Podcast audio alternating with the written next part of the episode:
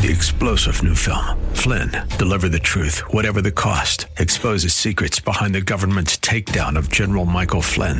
Flynn knew what the intel world had been up to. He ordered the first audit of the use of contractors. This set off alarm bells. He told the truth. He was the most dangerous person for Donald Trump to hire. They had to get rid of Flynn. Flynn, deliver the truth, whatever the cost. Available now. Watch it today. Go to salemnow.com. Salemnow.com. We are learning what it means to walk in the Spirit and what that looks like and why. It's all straight ahead here today on Truth for Today with Pastor Phil Howard.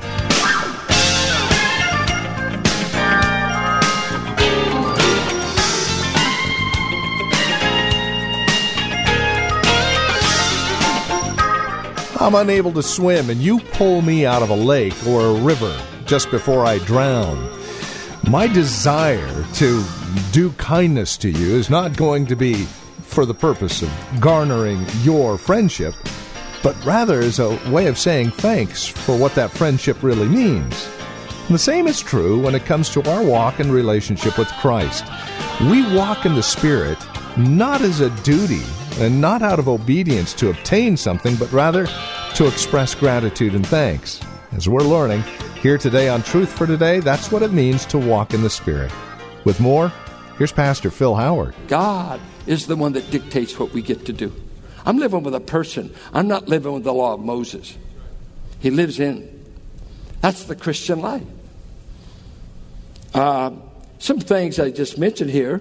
The Spirit has sealed you in Christ and the word he used for sealing you, and I give you the verses, he uses it also of an earnest. You have the Spirit as a down payment that God's going to complete what he's begun in you, and you're going to get all your salvation. How many of you have received the baptism of the Holy Spirit? Okay, some of you are nervous. The hands were shaking. Okay.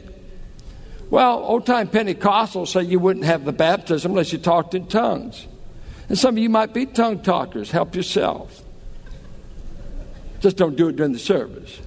But I was taught you didn't, you had to have certain gifts to prove you really had the Spirit.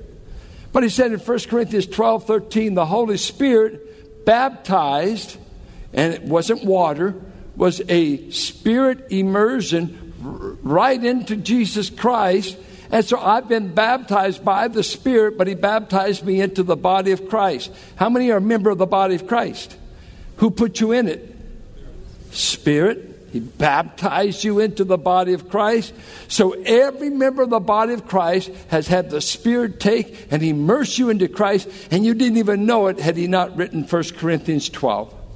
Because you didn't feel, ooh, I just hit. No, you didn't feel it. It's just a fact, though. You've been immersed into Christ. Uh, he goes on to say in verse 16 here, he wants a people to walk by the Spirit. He's going to tell them in verse 18, you're to be led by the Spirit. You are to bear the fruit of the Spirit. Uh, he's going to say, live by the Spirit in verse 25.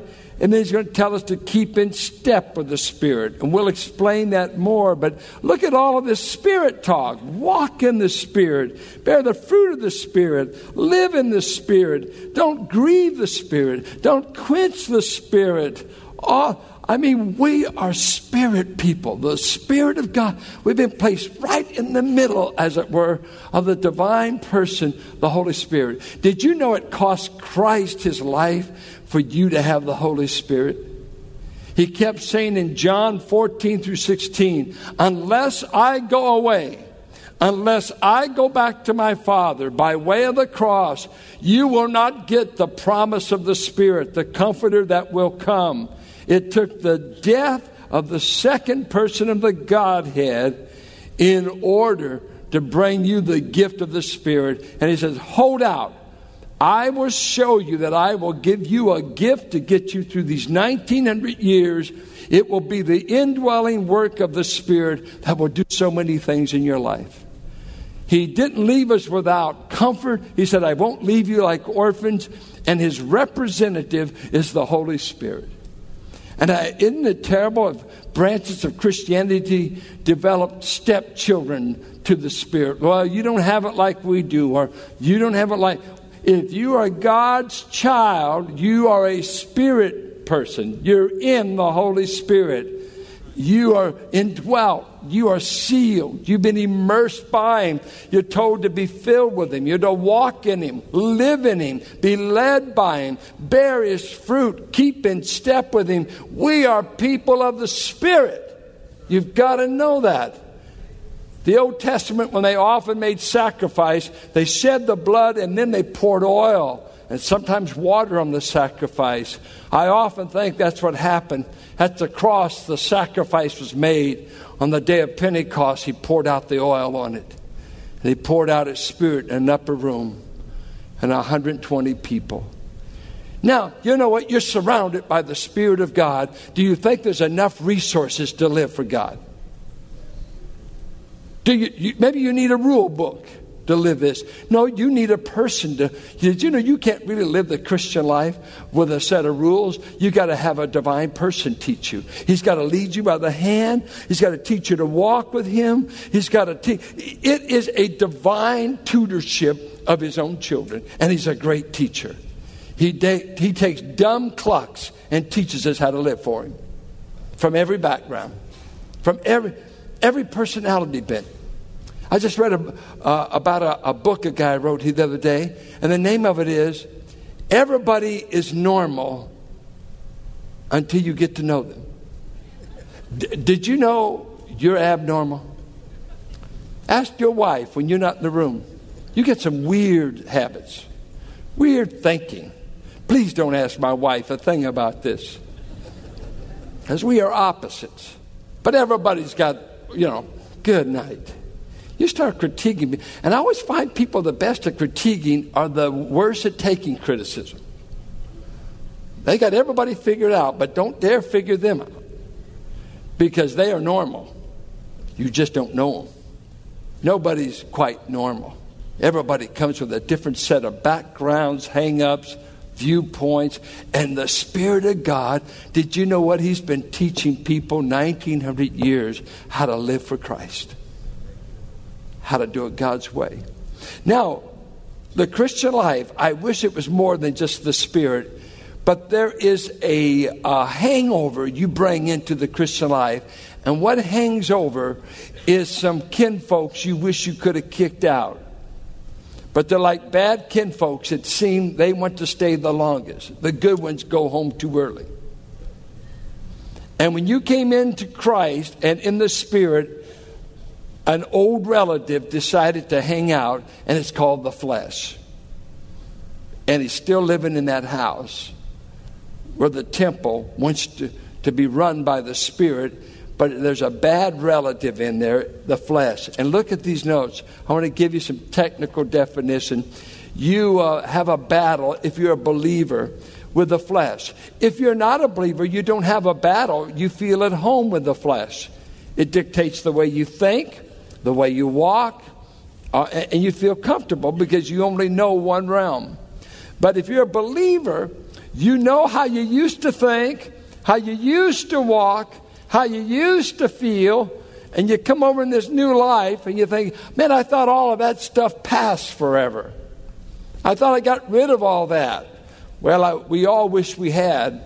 And let me read some things here to you. The flesh Notice verse 16. So I say, live by the Spirit, and you will not gratify the desires. And King James says, of the flesh. And that's correct. But NIV translation has called it the sinful nature. Let me give you a definition. The flesh defined. It's not talking about meat on bones, the flesh. The body is not evil. Remember that. That's why sex is not evil. That's why medicine and helping the body. See, the Gnostics, they were dualists. They said anything to do with the body was evil. God says the body is not evil.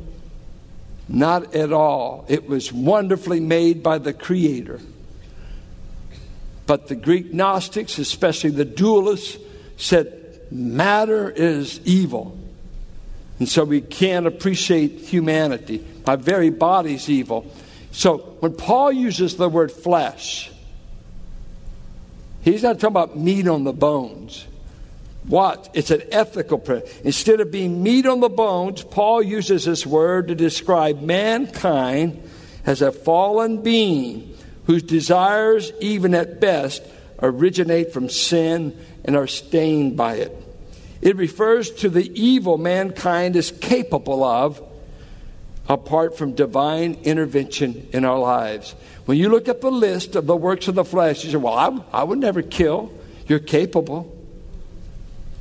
We all are bred in a certain category of favorite flesh sins.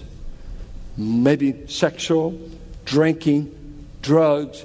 Uh, you, are bred on. Uh, some families have a long history of uh, grudge bearers and bitterness and uh, uh, never settle anything. The, the fights always on.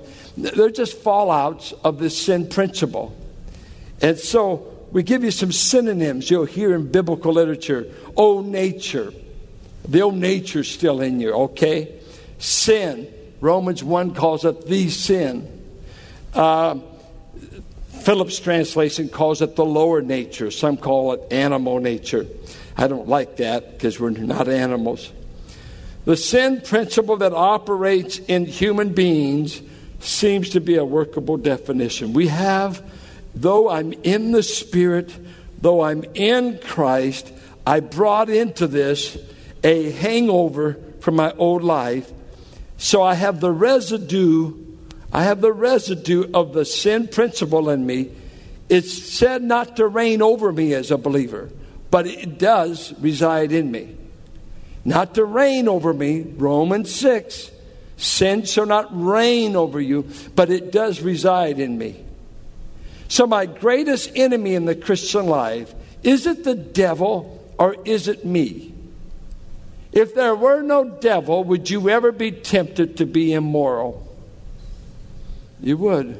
Eh, how many would just. I, put your, just put your little finger if you think you would. Some of you can't imagine it. You know, if there were no devil, do people sin during the thousand year reign of Christ? Do they rebel against Christ? So if there's no devil around, and that's where some of you need to get over this Flip Wilson theology. The devil made me do it. No, you did that. And look at Matthew 15 sometime. Out of the heart of man come evil imaginations, murders, uh, immoralities, envy, jealousy. I mean, it's pretty bad just what we come up with with no satanic help. And so we bring this over. And so let's say some things here. Believers are not in the flesh as to our status. We are seen in Christ, but we brought within our being the flesh. We have a sin principle within, but our status is we are spirit people. We are in the sphere of the spirit. Our status is not in the flesh. This is theological. It's, it's meant to be. I've got to teach you, I've got to lay it out before you. If we had time, we'd have question and answer. That's what I'd love. Uh, believers do have the sin principle in them. And how many of you would say amen? It's weak, but Romans 7 says we've got an ongoing battle that when I would do good, evil is always present. For in my body dwells no good thing. Now, he's not talking about the Holy Spirit. He's talking about in my innate makeup, in my innate human nature, there are no virtues that make me acceptable to God. I've got something in me that's not right. I, I need divine power to deal with it uh, because it, it wants to jump on me like sin wanted to jump on Cain and kill him. Uh, believers have been freed from slavery to the flesh or sin within. He goes on to say, believers are now servants of righteousness and not of sin in Romans 6. I think something interesting to see how the flesh works on you. Uh, and he uses three words to describe it. It's the word in verse 16, desires. And that would be the word strong desires. King James translated it lust. Lust always makes us think of sexual passion. It was used that way, but it was a much broader word. Any strong desire to get something to go beyond God's will for us. That's the idea. Strong desires opposed to the Spirit, opposed to the will of God. We have desires that come up in us, strong desires that the flesh come right from the flesh. And he says we have to know those. And then he goes down in verse 24 he describes another thing next to desires, and that is the word passions. And, and once again, that sounds like a highly loaded sexual term. Uh, but let me give you a little word study here. Uh, this word for passions was used of the passion or suffering of Christ. It was used of the suffering of saints. And but he's not talking that we have passions about suffering. No. Let me give you a Greek lexical look at it. This word, uh, when used of the flesh, has the idea of mood. You see there? And this is from Kittel's lexicon. You can look it up. Has the idea of mood, spiritual state.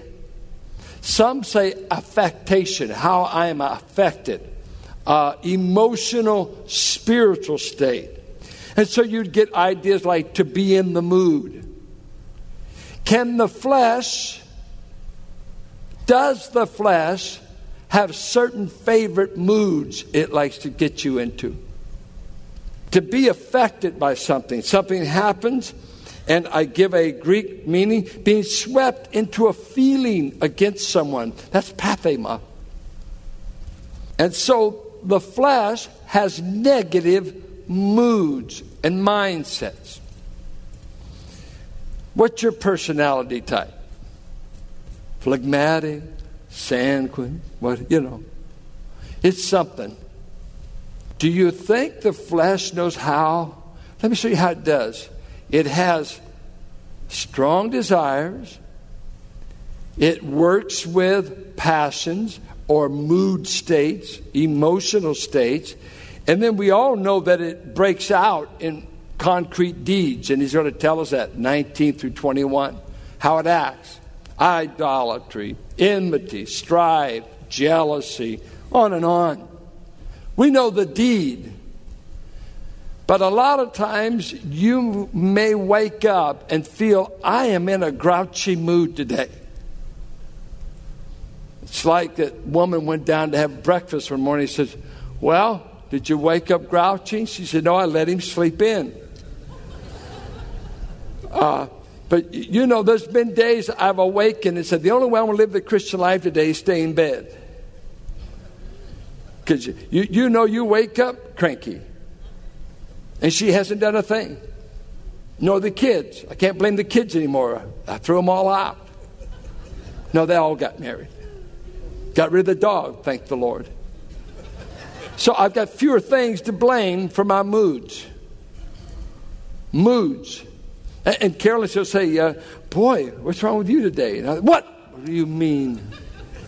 Just like, what, what, do you, what do you insinuate in any way? I'm the man of God around here. You're not here, honey. You're just a long time house guest. 42 years. Moods are tricky. Did you know what moods will lead you to? They'll lead you to drugs. They'll lead you to a good bar. They'll lead you to a drinking habit. They'll lead you to depression. Uh, they'll lead you to all kinds of things, and you'll just say, Wow, I, am in the mood. And that's what we sing I'm in the mood for love. You know, you're saying, honey, when she knows when you upgrade the restaurant from McDonald's, you're in the mood. and these women know, so something's on your mind. Because you said, well, honey, I'm just so thrilled about it. I just want to set a mood. So, well, you've been cranky for a month. You think one dinner is going to change it? You're hoping. It's moods. Uh, do, do, you ever, let's say, uh, think, I want to go to a restaurant that has a certain mood, certain ambiance, we, uh, certain music, mood music. Uh, I'm saying what I you, you already know. I mean, sometimes I just want to play. I'm sorry, a blues album. I just don't want to hear him that day. I like to hear a little wailing and something in a minor because maybe I'm in that mood. Now, what I might really need that day is a good hymn to change my mood. And that's where you see Robert M'Cheyne, an old Puritan, who used to say this The first duty of my life every morning is to get myself in a good mood. So, probably your beginning part of the day uh, is one of the most important hours. And isn't it tough if you wake up late and you're running late? You can't have devotions. You can't read the Bible. You can't kiss the wife goodbye. You're on the run, and you feel the rest of the day you're running. You're running. You're running. You're in a hurried state now because of the mood. He says the flesh has certain moods. And you know that when you're being set up for temptation, moods will trigger strong desires many times. And strong desires, if not corralled, will result in sinful deeds. You'll do the deed and you'll have great regret. Well, we're going to be looking at how the Christian is to live with this flesh within. And over and over, God's cure and control of the flesh is walk in reliance on the Spirit. Know that you've been identified with Christ so that the flesh and its moods have already been judged and crucified, he says in verse 24. It's been done in God's mind. Now, in my daily walk, I have to act on it, mortify the deeds of my body, mortify my wrong thinking, mortify my wrong moods, and not be controlled by my moods. Are you a moody Christian? We all are set up to be that way. I got a melancholy streak in me. My wife's not a melancholic, thank God. Because I could be melancholic and I can see, as Pastor tells me, I can see the glass half empty. And he's a half full kind of guy. Well, I need a half full guy around to balance me.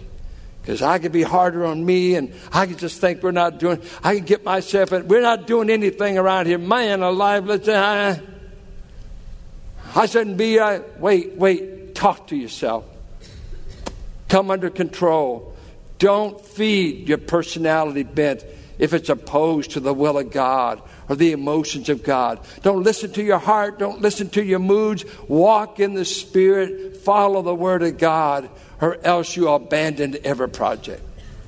You're, you're your own greatest enemy. You'll talk yourself out of it. Don't listen to yourself. Don't listen to the flesh. Keep in line, and we'll be keep in line with the Spirit. And the Spirit, we know where He's walking. I know at least nine footsteps of the Spirit. We'll be looking at it. If it's in the direction of love, faith, hope, goodness, kindness, I know I'm at least walking the right way. Keep in step with the Spirit, and we're going to be looking at where He walks. And so you have an idea God doesn't produce doubt. God doesn't produce all of this down on yourself, down on the promises. Nobody loves me. There's no future. I just read Proverbs 20 this morning that a man plans his way, but the Lord directs his steps. So I could say, Lord, you're in charge of my steps, are you not? Yes, keep in line with my will. I'll get you there. I've got the path. And this is Truth for Today with Pastor Phil Howard, the ministry of Valley Bible Church here in Hercules.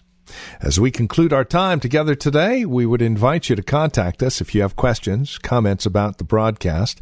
Maybe you have a question about your own walk and relationship with the Lord, or a prayer request. We'd love to hear from you. Please get in touch with us today. Now, we have a couple of ways to do so. The easiest might be simply visiting our website, truthfortodayradio.org. You can drop us an email. We have other means of contact that you'll find there at truthfortodayradio.org. We also have a lot of resource materials available for your growth and relationship with Christ. Our design and desire is to see that you grow in Christ, grow according to His knowledge and grace. Any way we can help, well, that's why we're here. So stop by truthfortodayradio.org or simply give us a call. 855 833 9864. Again, you can reach us at 855 833 9864. Please bear in mind as you contact us that this is a listener supported ministry. As you link arms with us financially, we're able to continue the ministry here on this radio station. Prayerfully consider how you might get involved in the ministry of Truth for Today, won't you? 855 833 9864 or write to us. Our address is 1511 M. Sycamore Avenue, Suite 278, Hercules, California. The zip code is 94547. And that website, once again, truthfortodayradio.org. It is a pleasure spending time with you in God's Word. We trust we'll see you next time we get together for another broadcast of Truth for Today with Pastor Phil Howard.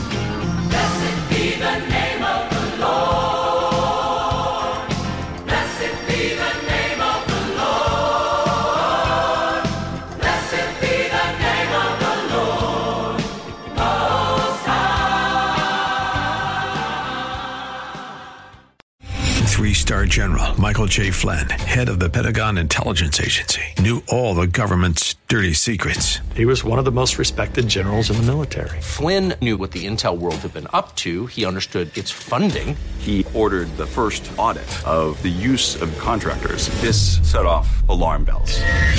The explosive new documentary, Flynn, Deliver the Truth, Whatever the Cost, uncovers the facts behind this scandal. Flynn told the truth. He was the most dangerous person for Donald Trump to hire. I find out the worst enemy that I'm going to face in my life is right here in America. They took my assessment and they wanted me to change it. And I was like, I'm not changing it. They had to get rid of Flynn.